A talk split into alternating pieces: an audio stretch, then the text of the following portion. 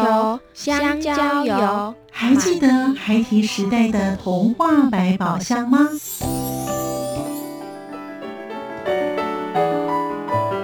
我是桂文雅，世界是一本美丽的书。我是曹俊彦，从小就喜欢画画。我的人生，我是王淑芬。当全世界都在下雨，泥泞不堪。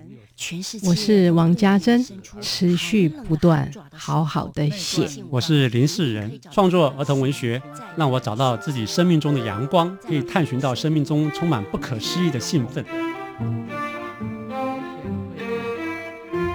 现在就跟着徐凡，我们一起施展魔法，回到时光隧道里，一起去挖掘笔尖上孩提的奇幻之旅吧！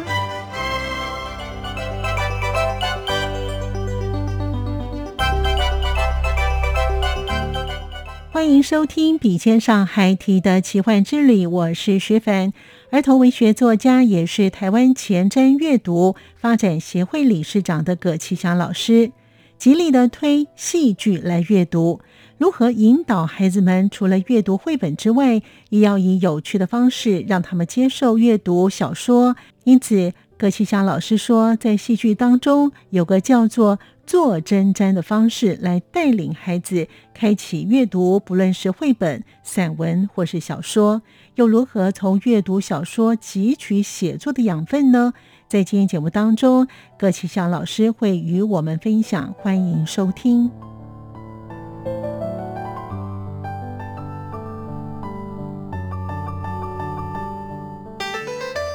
作家私房话，我是葛奇霞。但儿童文学，我个人觉得它是在所有文本里面，哈，它是最纯真，然后最具有美感的一种文本。所以呢，从小到大都可以阅读，不一定就是一定是锁定在小朋友身上。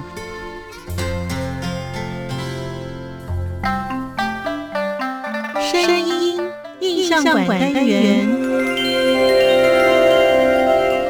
最近在推，跟老师们在谈小说该怎么讨论。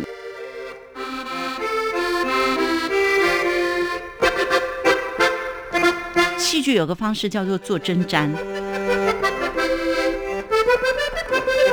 散文这个部分其实是针对于高年级的学生。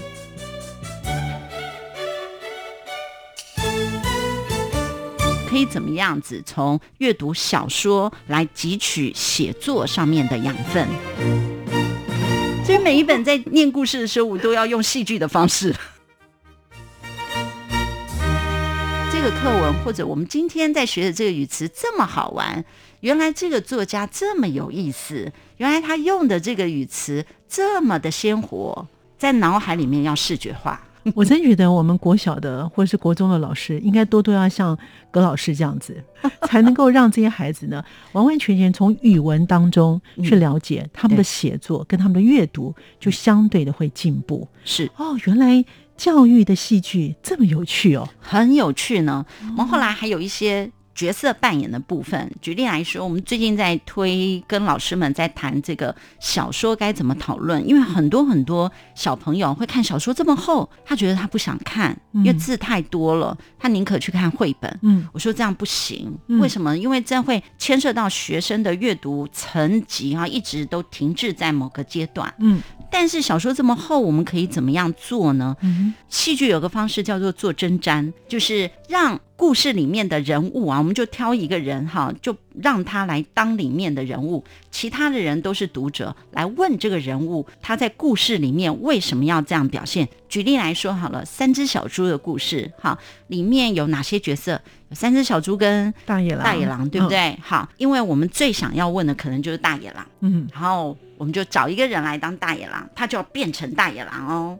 所以其他人就可以问说：“请问大野狼，你为什么要吹倒小猪的房子？”他就要以他是大野狼的身份来跟他说解释，而且他不能跳脱哦。这就是戏剧入戏的好玩的地方。哇！哇！如果每个课都这样上的话，太有趣了。嗯嗯嗯。那其实老师的作品当中呢，还有一部呢是《当绘本遇见写作：教室里的作文引力》。哎，我觉得这个书名很特别。老师当时为什么想写这样子的书啊？那怎么样来做个呈现呢？嗯，这本书其实前身哈也是我的创意写作课，主要就是我用了阅读学堂很多年以来哈所使用的儿童文学作品哈，怎么样变成了上呃写作课的教材，把它。编辑起来了，嗯，但是因为前面的书它版权已经到了，然后后来出版社呃小鲁出版社就说那他们想要再出，对，所以呢我就重新的再整理，重新整理的话哈，我大概里面呢放了三个部分，第一个就是用绘本作为素材，嗯，然后。这样子的素材可以透过什么样的教学方式？我就把步骤一个一个写出来，然后还附上了学习单，让老师好运用。这是绘本的部分。然后第二个部分就是散文的部分，一些儿童散文。那散文这个部分其实是针对于高年级的学生，他应该要涉略，不要只有在绘本这一块。然后最后一块就是你可以怎么样子从阅读小说来汲取写作上面的养分。这本书呢的书名，其实我对取书名这件事情哈，其实是很头大的，每次都是要靠出版社，所以出版社就会觉得说，嗯，他们就是来做一个那个集思广益啊，哈，头脑大风暴之类的哈，就说那老师我们就就是用作文引力，让他们就觉得写作这边是有吸引力的，只要透过这样的方法就行了。哦，是原来。是这样出来的，嗯，其实呢，老师专长真的非常的多。你有创造性的戏剧，还有教育戏剧，以及儿童文学跟说故事技巧，还有阅读策略跟写作的教学啊。哎，那我很好奇的是呢，在说故事技巧这个方面呢，老师怎么样来表达一个好的故事？怎么样让他能够说得更好呢？我们先定义说故事哈，那因为其实从一开始我就把自己当做是一个阅读推广人，所以我的目标都是透过我的介绍，让很多的读者想要去看那本书。嗯，所以重点并不是我要改编故事，嗯，而是我怎么样能够把作者他所写的这个故事呢，透过我这个媒介。让孩子觉得哇，这故事超好玩的，好像透过我的朗读或者我的介绍，哎，这个故事就出现在眼前，然后让他们很想很想要去翻这本书，这样子我的目的才会是达到。在这个过程当中，我其实当然就必须要强化我对于文本上面的。熟悉度啊，认识啊，因为里面一定也有故事的角色，所以我在念到不同角色的时候，我的声音一定要变。那情绪上面的转折，还有在翻页的时候，怎么样去制造那个悬疑的效果，或者是让读者很想要知道说后面到底发生什么事啊？这样子的部分，其实我都要去练习的。所以每一本在念故事的时候，我都要用戏剧的方式。哇，孙老师呢，担任戏剧，担任了说书人的角色。嗯，哦。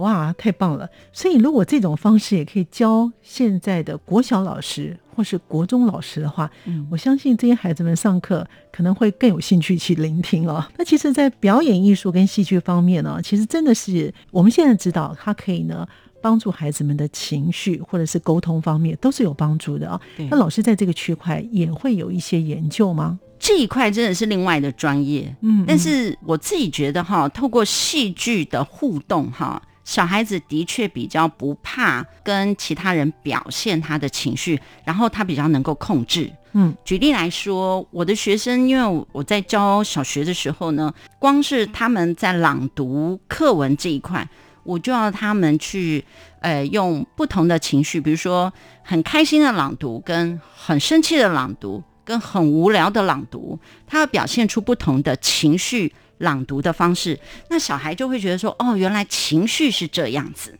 嗯，认识了情绪之后呢，接下来当他去跟其他小朋友玩互动的过程当中，他看到别人有什么样的表现，他可以理解：“哦，原来那个情绪就是叫做无聊。”那我们现在无聊了，我们该怎么样？所以其实他有很多很多是透过我们在学校里面互动，学校的教学还有老师这样带领，它是一个潜移默化，我们叫做潜在课程啦。好，所以我们并不需要，我自己个人认为啦，我们并不需要特别去设一个课程叫做戏剧疗愈，或者是说透过戏剧来认识情绪，不用。其实我每一天每一天就可以让他了解哦，我的情绪是怎么样，我可以怎么样表现，然后接下来我可以怎么样之类的。哇，老师的教学真的好活。哦。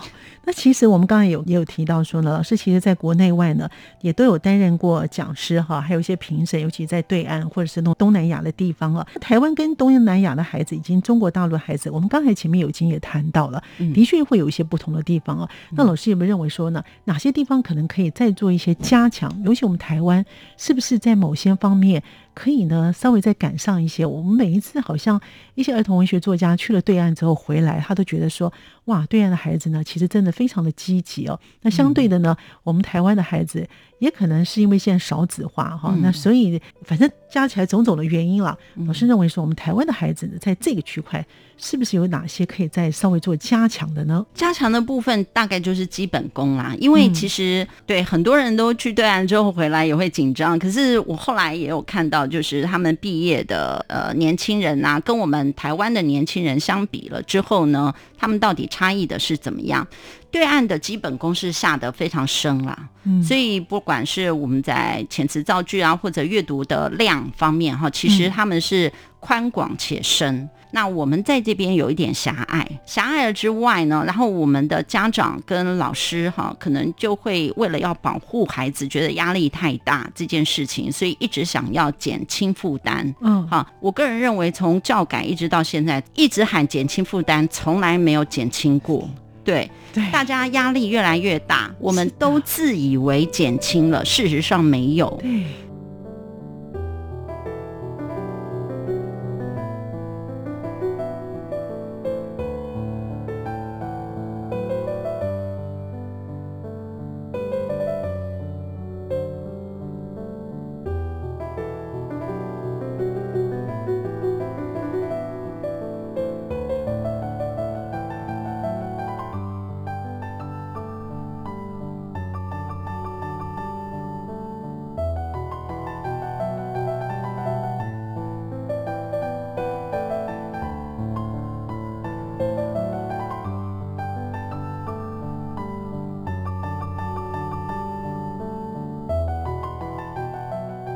正在写博士论文的葛其祥老师，他的专长非常的多元化，有创造性的戏剧、教育戏剧以及儿童文学说故事技巧，还有阅读策略与写作的教学。老师在硕博士的时候有许多的期刊发表，其中在今年，他从披萨阅读评比的表现来探讨。台湾、英国跟瑞典的阅读教育的政策，待会在节目当中也会与我们分享这三个不同的国家如何来推广阅读。尤其老师说，推广阅读真的非常的重要。目前他也是台湾前瞻阅读发展协会的理事长。他们现在要做的是哪些事情呢？待会在节目当中一并跟听众朋友分享。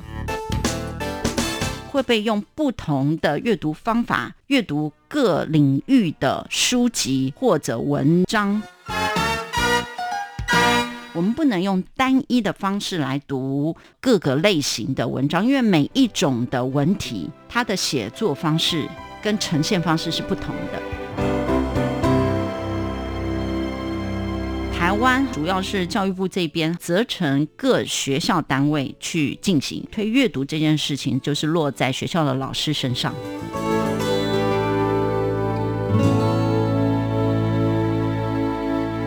我会希望就是能够为台湾多一点新的观点，更前具前瞻性的阅读推广。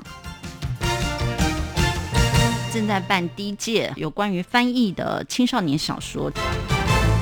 致力推广阅读的葛奇霞老师为什么会特别强调要加强基本功呢？他说：“所以我个人认为，只要加强基本功，也就是说，你阅读的要够多元，好，你阅读的量是要有一定的程度。嗯，可是你对于字词上面的理解，还有你会写这些，会应用出来这些基本功，大概你在小学到国中这个阶段，好好的扎实的把它读好，后面因为。”高中生已经非常自主了，他们有自己的想法，他可以去涉猎他自己想要的方向。再加上台湾，它其实非常多元，刺激会比对岸要来的丰富。我其实是觉得，只要把基本功打稳、扎实的去建立好，其实是还蛮好的。老师刚才讲说的基本功啊，就是阅读跟写作嘛，哈，看起来好像都很容易啊，其实光阅读啊。就把书给念完那是不行的。那阅读的时候是没有什么样的方式？那写作是不是有一些什么样的方式呢？说这方式啊，因为现在各家哈很多人都会提出他们的方式啦。我自己觉得，只要有方法，你愿意读都好。哦，对，但是你能不能读进去，还有你能不能消化哈？你会用什么方式？只要是能够对自己有帮助的，都是好方法。嗯，那我只是比较推崇有一本书叫做《如何阅读一本书》，是。然后这个作者呢，美国的作者哈。他把阅读分成了四个层次，其中第一个层次叫做基础阅读，他强调的是你对于认识字词句，还有它的意义，还有你会不会用不同的阅读方法阅读各领域的书籍。或者文章等等的，这个是基础阅读这边要做的。换句话说，我们能不能用不同的阅读方法来读各式各样的文本，而不是只用读课本的方式来读其他，比如说像绘本啦、小说啦，或者科学性科普类的文章啦等等。我们不能用单一的方式来读各个类型的文章，因为每一种的文体，它的写作方式。跟呈现方式是不同的，嗯嗯，所以我们读者要学会这些方法。那这些方法反而是我觉得在台湾目前在推广阅读的，不管是老师啦、教授啊。比较忽略的。其实我看老师在今年也有从，也可能是写一篇研究的期刊，就是从披萨阅读评比的表现来探讨台湾、英国跟瑞典的阅读教育哦。其实老师的专项之一呢，也就是教阅读哦。嗯那这一方面呢，您看一下，就是我们自己本身。在以披萨这个领域当中，而且英国跟瑞典他们在阅读方面，他们怎么来教呢？这些外国人、这些欧洲人跟这些的西方国家人，他怎么样跟台湾有些不同吗？是很不同，对，嗯，简单来说哈，台湾哈主要是教育部这边哈责成各学校单位去进行，所以呢，大概推阅读这件事情就是落在学校的老师身上。哦，所以你听哈，阅读阅读，可是真正在做阅读这件事情的，大概都是学校老师。是，那当然还有一些民间单位，但是就是它比较是点状的。嗯，英国比较好玩，因为英国它小学是没有教科书的。哦，他从小小学这个部分就是在读文学作品。那那个文学作品是由那个老师来拣选一些书给孩子们念吗？一般来说是学校都有。成堆的书，然后已经分级了。嗯嗯，所以老师要有能力设计教案，对。然后呢，会针对除了教英文之外，还有他们阅读应该要读哪一些 level 的那个读本，他会看学生的这个部分呢，给他不同的 level 等级。所以，像我们台湾过去的学生，亚洲地区过去的学生，老师也会评估一下他的英文大概是怎么样。但是英国的老师，因为他本来。就有这样的状态，就是说他完全没有教科书的这种羁绊嘛，嗯嗯，所以这些老师他自己本身对文学这块、儿童文学这块就熟悉的。瑞典比较不一样，我先再补充一下英国。英国呢，他对于披萨跟 Perth 哈，在英国的表现其实真的是不是那么好，所以呢，当然大家也会去加以检讨。但是呢，他们的教育部反而是回归到了你应该让学生呢把英文字这。正确的读出来，以及要了解它的美美妙。这是在政策在教育部这边出的官方文件，嗯，所以它要求的是英文是一个优美的文字，所以呢，应该要加强这个部分。所以看起来其实是没有做什么很大的改变。那瑞典呢，它比较特别的是，它是结合了社会各阶层一起共同的把社会塑造成一个阅读的城市。哇，所以他就会拨给不管呃不管是图书馆啦，或者一些民间单位啊，去建制网站呐，还有设立了一些包含什么阅读架啦，还有一些节庆啊等等，都跟阅读有关。嗯，所以它是比较特别一点，就是整个国家它以城市呃为基础，而不是只是把推阅读这件事情放给。学校老师而已，我个人觉得这个是我们台湾应该要学的啦。讲到这个阅读呢，哈，老师呢，譬如说在设计一些的教案的时候，或是推广阅读的时候，您个人本身有碰到什么样的瓶颈吗？我应该这样讲，就是说哈，以我自己会的这个部分哈，我设计出来都我我自己没什么大问题，可是我唯一就会觉得说我可能不太清楚，或者我知道的太少。所以我得要继续学习，这就是为什么现在在读书的原因。讲到这个推广阅读跟写作啊，老师之后是不是有一些计划呢？我之后的计划，其实我现在满脑子都是我的博士论文。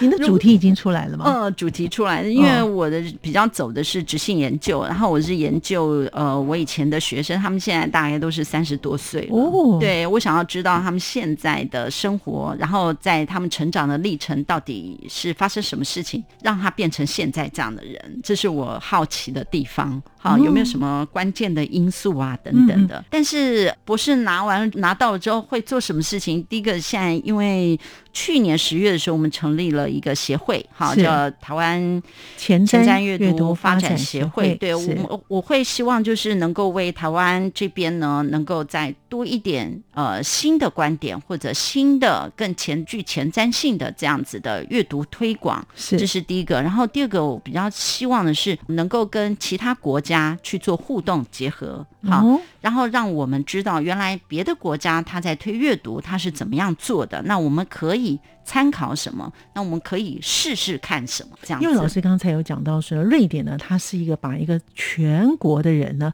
都要进入阅读这个领域啊。那您自己本身也现在也是台湾前瞻阅读发展协会的理事长哦，所以您自己本身已经呃有想法怎么样来推？也许我们现在这个虽然是这个民间的单位，我想瑞典虽然是有国家政策来补助，也许呢，当我们的民间做到一定的程度的时候，我们的一些相关单位或许会看。看到这样的一个力量，或许他也会拨一些在县市政府拨一些的公款下来哦。所以老师有没有想过说呢，在这个发展协会当中，您开始已经有想法，怎么样来推大家一起来阅读这件事情呢？有的有的，我们现在正在办第一届哈，有关于翻译的青少年小说，针对少儿这个部分，嗯，做的一个甄选的推荐，然后邀请各家出版社把他们前两年，就是二零二零到二零二一这两年，因为疫情的关系，他们出的这种小说，他觉得值得的啊，送过来，然后我们做评选，应该不是叫评选，我们选出值得推荐的，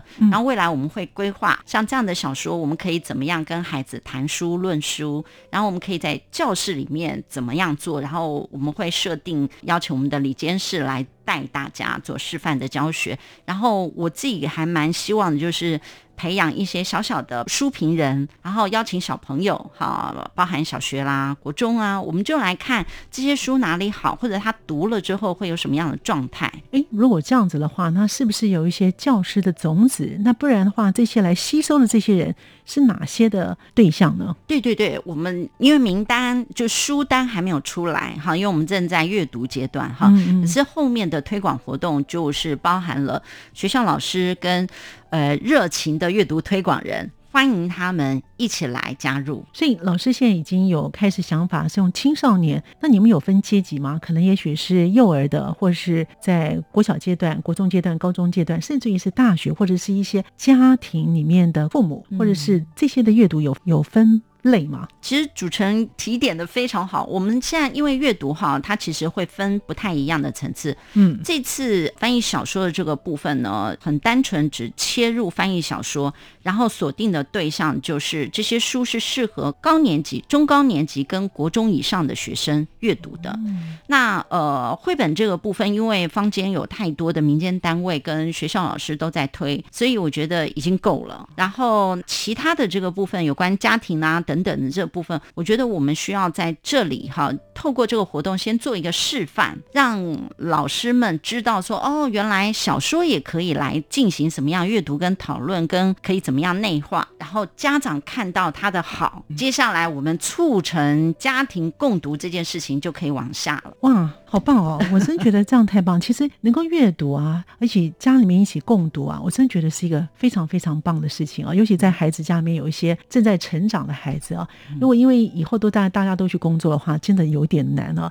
那对于呢也想从事儿童文学领域的朋友。老师，你有没有什么给他建议的呢？儿童文学领域真非常非常广哈，看你是不是想要写作。嗯，好，如果你想要为孩子创作的话，哈，我觉得我们现在台湾现在已经算是沃土，因为我们有儿童文学研究所，是我们有非常棒的教授可以带着大家。对，所以如果是想要从事写作，就是针对儿童文学写作的哈，除了可以去呃上课之外，当然呢，自己要诚恳勤实的练习创作这件事情是必然的。可是第二个，我觉得更重要的就是推广是很重要的。你没有读者，你自己写的半死，其实也没有读者可以看。